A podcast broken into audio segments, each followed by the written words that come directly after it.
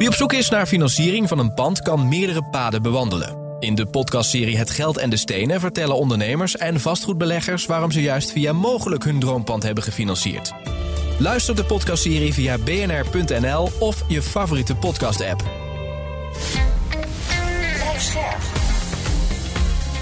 BNR Nieuwsradio. Vastgoed gezocht. Maarten Bouwhuis. Zo'n 900.000 woningen wil het kabinet de komende acht jaar bouwen. En bijna een derde daarvan moet voor ouderen geschikt zijn, zodat ze eindelijk kunnen doorstromen. De vraag van deze week: willen die senioren dat eigenlijk zelf wel? Dit is vast goed gezocht, jouw wekelijkse update over de wereld van de stenen. Je hoort ons natuurlijk elke maandagavond om 7 uur op BNR. En heel veel van jullie luisteren via de podcast. Van harte welkom. Maarten de Gruiter is er niet. Mijn co-host is Lotte de Jong van Sevels Nederland. Dag Lotte. Goeiedag. En het nieuws wat jij meeneemt is van vastgoedmarkt.nl. En zij spraken op de MIPIN in, uh, in Cannes natuurlijk met Mark Dixon van IWG. Het vroegere Regis. En die zegt, want die maken en verhuren grote soort van flexkantoren. Het kantoor is niet dood Forensen is wel dood. Waar gaat het over? Het gaat erover dat IWG, uh, bekend van Reaches en Spaces, voornamelijk in grote steden uh, zit. Dat zij 80% van hun nieuwe locaties uh, buiten de grote steden bouwen, zelfs platteland omdat uh, het kantoor als uh, functionaliteit, hè, om goed je werk te kunnen doen, dat is nog steeds heel erg in trek. Ja. Alleen uh, het er naartoe reizen, dat is sinds COVID natuurlijk en het thuiswerken een, uh, meer een drempel geworden. Ja, maar er dus... zijn natuurlijk veel artikelen verschenen over mensen die dan dus naar de provincie zijn verhuisd in ja. coronatijd. Ja. Maar in absolute zin waren dat ook weer niet zo heel veel mensen. Maar zij nee, zien maar daar toch een markt? Ja, dat, dat, dat denk ik wel degelijk. Voor de mensen die dus niet in de grote steden waar het sowieso steeds duurder wordt om te wonen. Dus ik denk Ja. dat, dat die tendens ook nog wel eh, door blijft zetten. Is het natuurlijk super prettig om eh, dan niet thuis aan je keukentafel te hoeven zitten. Maar een kantoor, goed ingericht, eh, dicht bij je huis te hebben. En op die manier wel eh, een fijne werkplek. Ja, en zij, hebben. gaan dus, zij zeggen dus als grote aanbieder van flexkantoren... we gaan investeren buiten die Randstad. Ja. Eh, soms zelfs letterlijk op het platteland. Ja, Om daar kleine kantoorunits te bouwen, zodat mensen daar kunnen werken. Ja, en waarom dat in mijn oog sprong, was omdat ik vrij recent eh, een, um, een consultancykantoor heb eh, mogen adviseren. Ja. Uh, en die zaten met een probleem, namelijk een consultancykantoor waarbij de consultants vier dagen in de week, hè, maandag tot donderdag, bij de opdrachtgever, bij de klant zitten. En op vrijdag vaak een terugkomdag hebben met hun collega's om informatie te delen, Ja.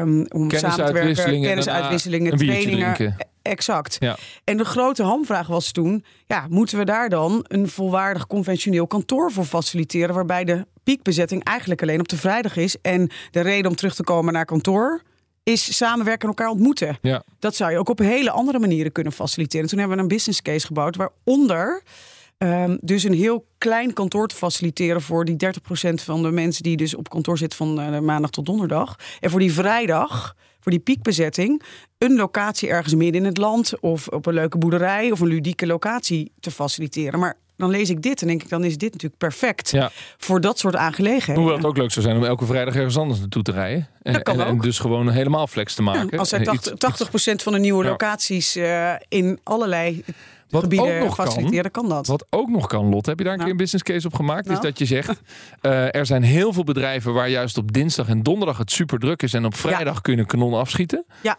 Die bedrijven kunnen natuurlijk hun kantoren verhuren aan deze consultancyclubs die alleen maar op vrijdag kantoor nodig hebben. ja, Kan ook nog. kan ook nog. Ik zal meenemen, Maarten. Ja, nee, Ja. maar je moet- als je vastgoed gezocht luistert, dan krijg je elke week nieuwe ideeën. Nou, dat blijkt.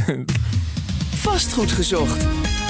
Leuk dus, Regis eh, met de kantoren in de provincie. Eh, Nederland is eh, in snel tempo aan het vergrijzen. In 2040 zijn er naar verwachting zo'n 4,8 miljoen 65-plussers. 4,8 miljoen 65-plussers, denkt u daarover na. En die ouderen hebben natuurlijk allemaal specifieke woonwensen. Kees van Boven is bestuursvoorzitter bij Woonzorg Nederland. Van harte welkom. We hebben afgesproken te tutoyeren. Fijn dat je er bent. Dankjewel. Um, jullie zijn een landelijke woningcorporatie voor senioren, actief in uh, 170 gemeenten en uh, 43.000 wooneenheden. Uh, hoe ziet die doelgroep er dan uit die bij jullie uh, huren? We hebben ongeveer 30.000 woningen die verhuren wij zelfstandig aan mensen, met name in de sociale huur en in de middenhuur. En we hebben ongeveer 13.000 eenheden die vuren wij aan 100 uh, zorgorganisaties. En dat zijn verpleeghuizen. Juist. Uh, verpleeghuizen. En dan dus, uh, dat is echt een instelling waarbij je ook 100% zorg krijgt. Absoluut. Dat zijn vaak tegenwoordig mensen met dementie ofwel complexe zorg. En dat is echt specifiek zorgvastgoed. Wat, uh, waarbij je 24-7 uh, zorg krijgt. Ja, uh, die eerste 30.000, dus gewoon particuliere verhuur, deels sociaal, deels niet. Daarin schrijven jullie zelf, we vullen de leemte in tussen de eensgezinswoning en het verpleeghuis. Dat klopt. Dat is een grote, grote zin. Nee, dat klopt. Maar wat je ziet, is dat er aan de ene kant in Nederland ongeveer 900.000 woningen bij moeten. Maar wat in mijn ogen te weinig politieke aandacht krijgt, is de doorstroming. De mismatch op de woningmarkt is ook groot. Het aantal alleenstaanden neemt toe, en met name ook het aantal alleenstaande ouderen. En wat je ziet is dat mensen uh, in toenemende mate het bed naar beneden zetten, s'avonds nooit meer boven komen. Misschien nog een cup soep nemen en daar een kaasstengeltje in uh, steken. En ja. dan uh, als Annegien Steenhuizen ervoor komt, die als eerste groeten. Nou, dat is niet iets wat je met elkaar wil in Nederland. Ja, de enige doelgroep die nog het internationaal kijkt. Mag Precies. en en uh, ik denk dat het heel goed is om een aantrekkelijk woonproduct te maken. Waarbij mensen samen zelfstandig wonen. En wel me meer met elkaar delen dan alleen maar de lift en de brievenbus. En dat is niet alleen goed voor de doorstroming en voor de woningmarkt. Maar ik denk ook dat als mensen het gezellig hebben, dat een steunkousje minder snel gaat knellen. En dat de zorgconsumptie ook uh, lager ligt. Ja, dat, dat zou allemaal kunnen, Lotte. Ja, hoe kijken jullie dan aan tegen? Toevallig zat ik laatst uh, aan de keukentafel met, uh, uh, met mijn schoonmoeder. En die gaf aan van ja, als ouderen dan worden wij automatisch sowieso een beetje buiten de maatschappij gezet. We doen niet meer echt mee. En toen um, had zij het over het feit dat ze het zelf zo leuk en fijn vindt om nog met jonge mensen om zich heen te leven. En op ja. die manier toch nog een beetje we hebben met beide benen op de grond te blijven staan. Op het moment dat er dus dit soort initiatieven komen, waarbij senioren alleen maar bij elkaar gezet worden, uh, gaan zij dan. Ik zag overigens wel wat op jullie website staan, ook over de ontwikkeling van de combinatie jongeren met senioren.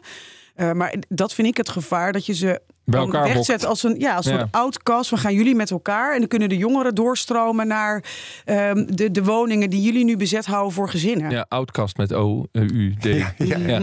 Nee, dat klopt. Dat kan ik me ook voorstellen. Mij gaat het erom dat we eigenlijk de afgelopen periode en ik kijk dan eigenlijk naar de hele vastgoedsector, dat we onvoldoende aantrekkelijk woonproduct hebben gemaakt voor ouderen die uh, het eensgezinswoning eigenlijk willen verlaten en op zoek zijn naar iets anders. En hoe meer verschillen en diversiteit er komt, intergenerational of knarrenhoven, ik vind het allemaal best. Als er maar andere producten komen dan wat er nu is. En daar is echt een grote behoefte aan. Ja. Komt dat nou doordat de politiek twintig uh, jaar geleden uh, het, uh, het verpleegtehuis, ik moet anders zeggen, het bejaardentehuis om zeep heeft geholpen? Ja, ik weet eigenlijk niet of mensen het nu nog heel erg aantrekkelijk zouden vinden om in een bejaardenhuis te wonen.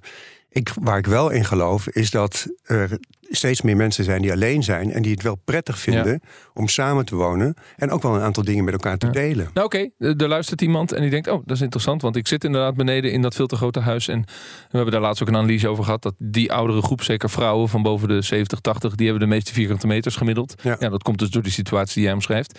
Uh, kan zij direct uh, ergens terecht? Of is er een enorme wachtlijst? Uh, in de sociale huur zal de wachtlijst groter zijn dan in de particuliere huur. Uh, ik denk dat er in de particuliere huur voldoende is uh, te vinden. En dan praat ik over uh, huren vanaf 1000 euro. En wat je ook ziet, dat er in toenemende mate gewoon ook koopproducten aangeboden worden. Die heel nadrukkelijk ook erop, ervan uitgaan dat mensen comfortabel, veilig willen wonen. Een mooi voorbeeld daarvan vind ik Valerius. De oude Valerius kliniek is afgebroken. Er zijn nu appartementen gemaakt. Waar staat die?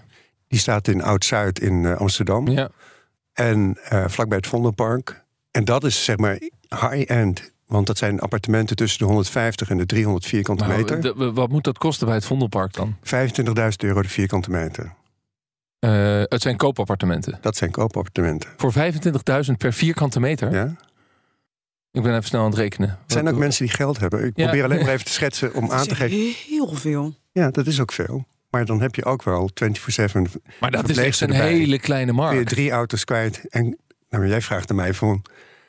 Is er een wachtlijst? Nou, daar zijn nog zes appartementen te koop, geloof ik. Ja, precies. Nee, die, mag je die mag je pluggen. Eh, eh, eh, maar dat is natuurlijk een hele kleine markt. De, de gemiddelde Nederlander, nou laten we zeggen, 30% van de Nederlanders eh, eh, woont in een sociale huurwoning. Eh, he- hebben eigenlijk nauwelijks spaargeld. En op het moment dat ze eh, eh, naar een volgende stap moeten gaan of eh, en naar een soort van ja, kleine oudere woning moeten, moeten ze dat in het sociale domein doen. Hebben we dat niet compleet vast laten lopen? Dat denk ik wel. Ja, die woningen zijn er dus niet. Nee, die zijn Hoe, hoe, hoe kunnen jullie die woningen, eh, laten we zeggen, als onderdeel van die 900.000 woningen van Hugo de Jonge gaan ontwikkelen de komende jaren? Wat heb je daarvoor nodig? Nou, daarbij geldt hetzelfde wat voor al die andere woningen geldt. Je hebt locaties nodig. eh, en de procedures moeten sneller gemaakt worden. Ja, dus je hebt hetzelfde probleem als Maarten de Gruiter hier elke week presenteert. eh, Zeker. Als ontwikkelaar. En dus gaat er zeven tot, tot tien jaar overheen. Vanaf nul, zeg maar, vanaf plannen maken tot, Nee, dat, dat tot klopt. realiseren. Dat klopt. Maar daarom denk ik dat het van groot belang is als je wel die woningen maakt voor eh, senioren. En of dat nou met jong en oud gemixt is, daar gaat het me niet om. Maar waarbij, waarbij er doorstroming op de markt komt, zodat je een tweesnijdend zwaard krijgt. Aan de ene kant maak je een treintje van mensen die gewoon achter elkaar doorgaan verhuizen. En wordt er ook ruimte geboden voor starters en voor gezinnen. En aan de andere kant eh, komt er, er gewoon eh, een, eh, een groep mensen die gewoon samen met elkaar woont. Ja, nee, dat begrijp ik wel. Dus het feit dat het de doorstroming helpt, dat heb ik hier ook wel eens eh, geroepen. Overigens zijn er ook stemmen die zeggen: ja, maar u, u hoeft mensen toch niet te dwingen om hun huis uit te gaan. En laat die mensen lekker in dat grote huis wonen als ze dat willen. Hè, maar, maar, maar jij zegt nee, er is wel degelijk een behoefte aan dat soort woningen. Eh, ehm, eh, en, en als die woningen er zijn, dan, dan, ook al zijn ze bijvoorbeeld 1500 euro per maand, dan krijg jij ze direct gevuld. Nou, 1500 euro, dat weet ik niet. Maar voor 1000 euro zeker. Voor 1000 euro zeker. Want, die, want diezelfde ouderen hebben ook recent wel eens in een onderzoek gezegd: ja, ik wil wel verhuizen, maar voor meer dan 500 euro per maand. eh, Ja, dat gaat dus natuurlijk niet. Nee, maar daar zijn ook sociale huurwoningen voor. En dan betaal jij max 800 euro en dan heb je ook huurtoeslag. Ja, maar goed, daar komt maar natuurlijk maar een deel van de doelgroep voor in aanmerking. De meeste mensen zitten toch in het middensegment. Nou, stel mensen die komen uit een koopwoning. En die verkopen een koopwoning, maar die, vinden, die hebben natuurlijk geen hypotheek meer. Dus die hebben nu hele lage woonlasten. En die komen dan toch in de, ehm, eh, laten we zeggen, in het middensegment uit. En die moeten bij jou 1000 of 1100 euro betalen.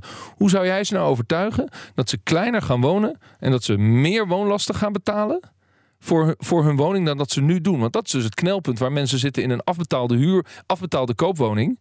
Die weliswaar slecht geïsoleerd is en, en, en waarin ze beneden wonen. Maar ja, Nou, dat weet ik niet. Ik kijk, eh, de nieuwe Sint-Jacob, ook in Amsterdam, tegenover Artis. Ja. eh, ontwikkeld door Sintes Achmea. Dat zijn eh, huurwoningen, volgens mij, tussen de 1200 en de 2000 euro. Maar ik ken ook mensen die hebben hun woning verkocht... hebben vijf ton op de bank staan. Die zetten dat in een fondsje. En van het rendement van het fondsje betalen ze gewoon dus nu... een deel van eh, de huur. helpen jullie ouderen om zo te denken? Want dit is wat ouderen vaak heel ingewikkeld vinden. Van ja, ik, ik kan het huis wel verkopen, maar dan moet ik dus mijn geld opeten tot aan de dood. Dat geldt dus voor mijn kinderen. Zo denken ze. Ja, ik ja. even plat. Ja, nee, ik snap heel goed wat je zegt. Maar dat is ook de reden waarom ik zeg dat het van belang is dat er eh, samengewerkt wordt door de banken en hypotheekverstrekkers. En dat je veel breder kijkt, ook om tot financiële arrangementen te maken, waardoor het, al die hobbels die er zijn in die doorstroming, dat we die met elkaar gaan tackelen.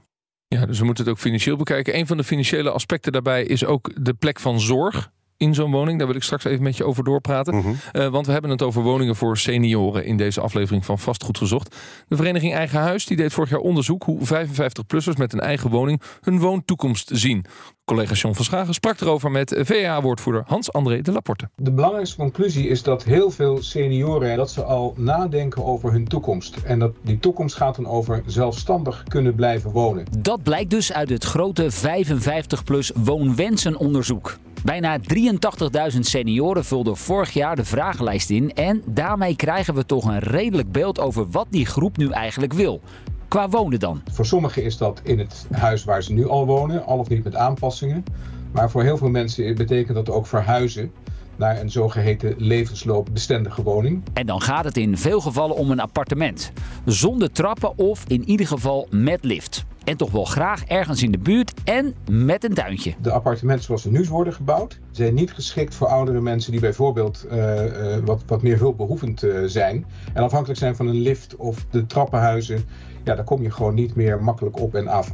Die voorkeur voor grondgebonden woning, ja, die is groot. De groep 55 tot 65 zegt daarentegen: wij blijven liever op onze huidige stek.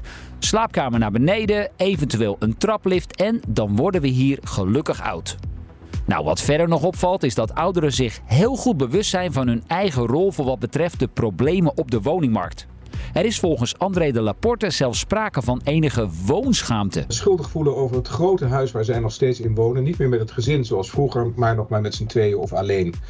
En dan, dan krijg je de, de uh, vraag vaak van waar moet ik dan naartoe? Want er is hier in de buurt niets. Hans-André de Laporte was dat in gesprek met uh, John van Schagen. We praten verder met Kees van Boven van uh, Woonzorg Nederland. Lotte was voor mij een nieuw begrip, woonschaamte. Ja. ja. Dus we hebben nu vliegschaamte, we hebben vleesschaamte, we hebben woonschaamte. Het leven wordt er wel prettiger op. op Zeker. Nou, ik, ik, herken hem wel, want ik heb het met mijn eigen moeder. Oh, die heb je woonschaamte aangepraat. Nou, ik heb het er met haar over van hoe kijk jij naar de toekomst. Je hebt een en open toen, vraag gesteld. Ik heb een open vraag gesteld. Maar goed, er kwam wel heel veel. Uh, maar ja, ik heb een, dus een, een, een, een alleenstaande uh, moeder die inderdaad in een heel leuk, mooi, fijn uh, huis je woont. Met tuin en alles erop en eraan. Grondgebonden woning. Grondgebonden ja. woning.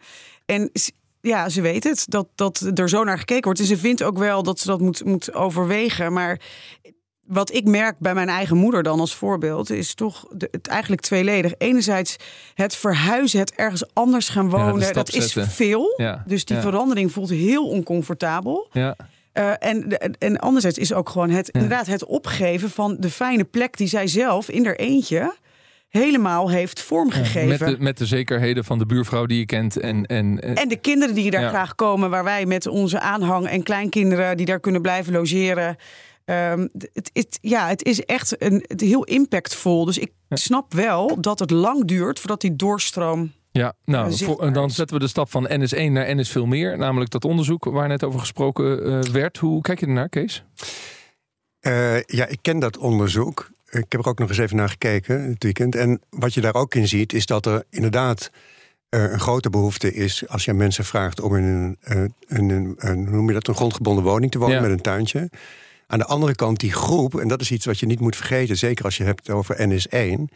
Jij gaf het in je inleiding ook al aan uh, over een tijdje is 1 op de 4 Nederlanders boven de 65. 4,6 miljoen uh, in, uh, Nederlanders. Ja. En een derde daarvan, en dan praat je ook over 1,6 miljoen mensen boven de 80. En nu is het zo met vergrijzing en met ouderdom... dat je tussen je 65ste en 75 kun je nog makkelijk een marathon lopen. Maar na je 75ste heeft 1 of, 1 of 60 procent heeft twee of meer chronische ziektes. Ja. En ouderdom komt met gebreken. En de vraag is, als jij 80 of 85 bent, of je dan überhaupt nog wel gaat verhuizen. Of ja, dus dat je, je wil iets graag... eerder moet anticiperen en nadenkt over van hoe zou ik straks willen wonen. Ja, dus je wil eigenlijk een, een onderscheid maken tussen uh, wat Vereniging Eigen Huis onderzoekt bij de 55-plusser. Dat je zegt, ja, tot de 75 uh, kan ik me dat voorstellen, die grondgebonden woning. En begrijp ik die cijfers. Maar die mensen moeten ook leren om verder vooruit te kijken? Zeker, want dan kom ik op mijn volgende punt. En dat is namelijk de zorg.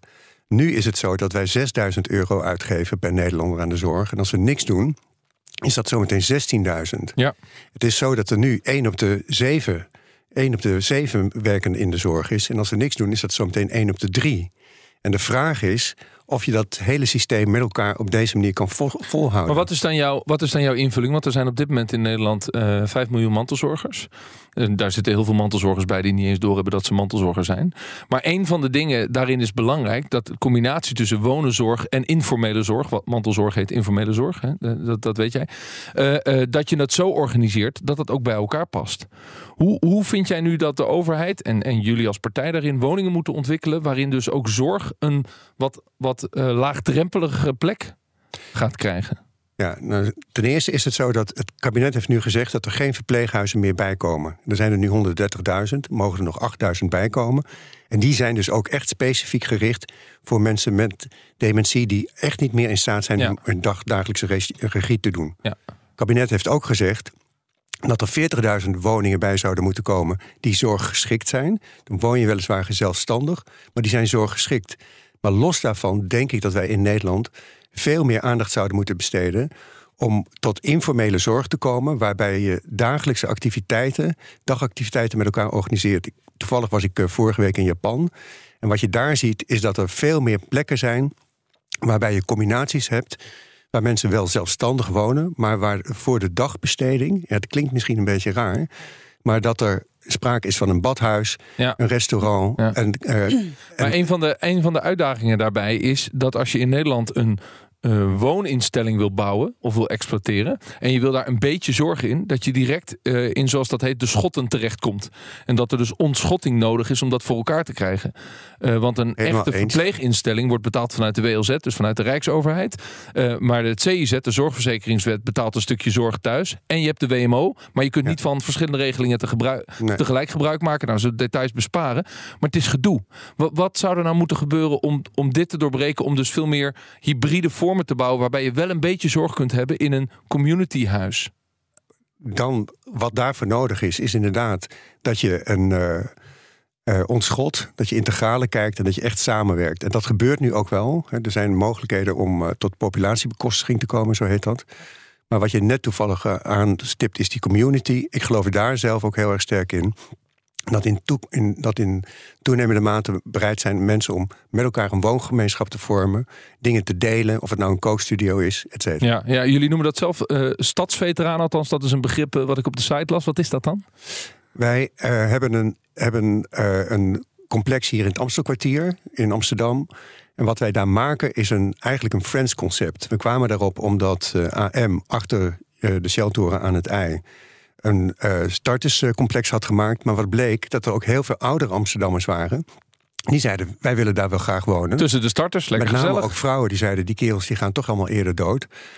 Maak ons maar zo'n eh, zo'n vierspanner met kleine studio's, gemeenschappelijke eet-woonkeuken. Zet maar elektrische deelauto's in de kelder. En eh, dan zijn we totally happy. En dat gaan we nu maken. Eh, met als titel Stadsveteranen. Nou, vrouwen gaan, eh, die leven langer. Dus zeg het maar, Lotte. Nou, ik, ik, ik had even een vraag, want ik hoorde het je net ook al even noemen. En dat was ook mijn eh, ehm, eh, ding wat ik, waar ik benieuwd naar ben. Is dat Knarrenhof, waar dus de combinatie ouderen met jongeren in hofjes... De, de um, initiator daarvan die heeft hier ook aan tafel gezeten, dus ook mee Brak. En wat ik daar wel interessant aan vond, is inderdaad eigenlijk de, de sociale cohesie, maar ook Ja. wel de sociale zorg vanuit jongeren naar ouderen.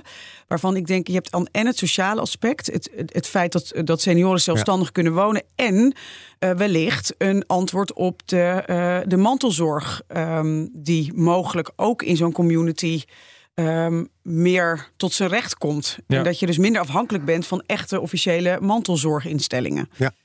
Eh, Hoe kijk je daarnaar? Nee, ik vind de Knarhof vind ik, van Peter Prak vind ik een heel erg goed initiatief. Ja. En, eh, eh, het zijn inderdaad grondgebonden woningjes in een, in een hofje. Ja. En het is koop en het is huur. Ik wist niet dat het ook jong en oud gemixt was. eh, maar het concept is eh, gewoon geweldig. Mensen willen er heel erg graag wonen. Dus eh, ja, hoe meer, hoe beter. lijkt Laat. Laatste vraag. Wat zou Hugo de Jonge moeten doen om eh, meer van dit soort gemengde woonvormen met community eh, gedachten eh, voor elkaar te boksen? Ik vind dat Hugo de Jonge wat dat betreft heel erg goed bezig is. Hij zorgt ervoor dat eh, de gemeentes daar programmatisch vanaf 1 januari 2024 ook eh, nadrukkelijk aandacht aan moeten besteden. En eh, ik denk dat het, dat het belangrijkste is dat hij de gemeentes aanspreekt, zodat zij ervoor zorgen dat daar programmatisch ook ruimte voor Ja, en dus ook sturen op de generatie Precies. woonpolitiek. Eh, hij heeft toegezegd dat hij dat doet in ons gesprek wat we vorig jaar met hem hadden. We zullen daar binnenkort eens eh, op toetsen. Kees van Boven, bestuursvoorzitter van Woonzorg Nederland. Dankjewel dat je hier was.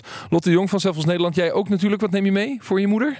Voor het gesprek met je moeder van deze uitzending? Nou, ik, ik kijk Kees nu aan. Ze zou ik toch, toch willen zeggen, nou mam, overweeg toch maar eens om je leuke huisje eh, ter beschikking te stellen het voor telefoonnummer anderen. van Ja, Kees wordt het dus voor je moeder. ja, precies. Eh, we zijn er volgende week uiteraard weer. Dan maken we een aflevering eh, op de dag van de vastgoedfinanciering. En dan praten we met particuliere vastgoedbeleggers. Voor nu bedankt voor het luisteren. Dag. Vastgoed gezocht wordt gesponsord door Mogelijk. Mogelijk. Vastgoedfinanciering voor ondernemend Nederland.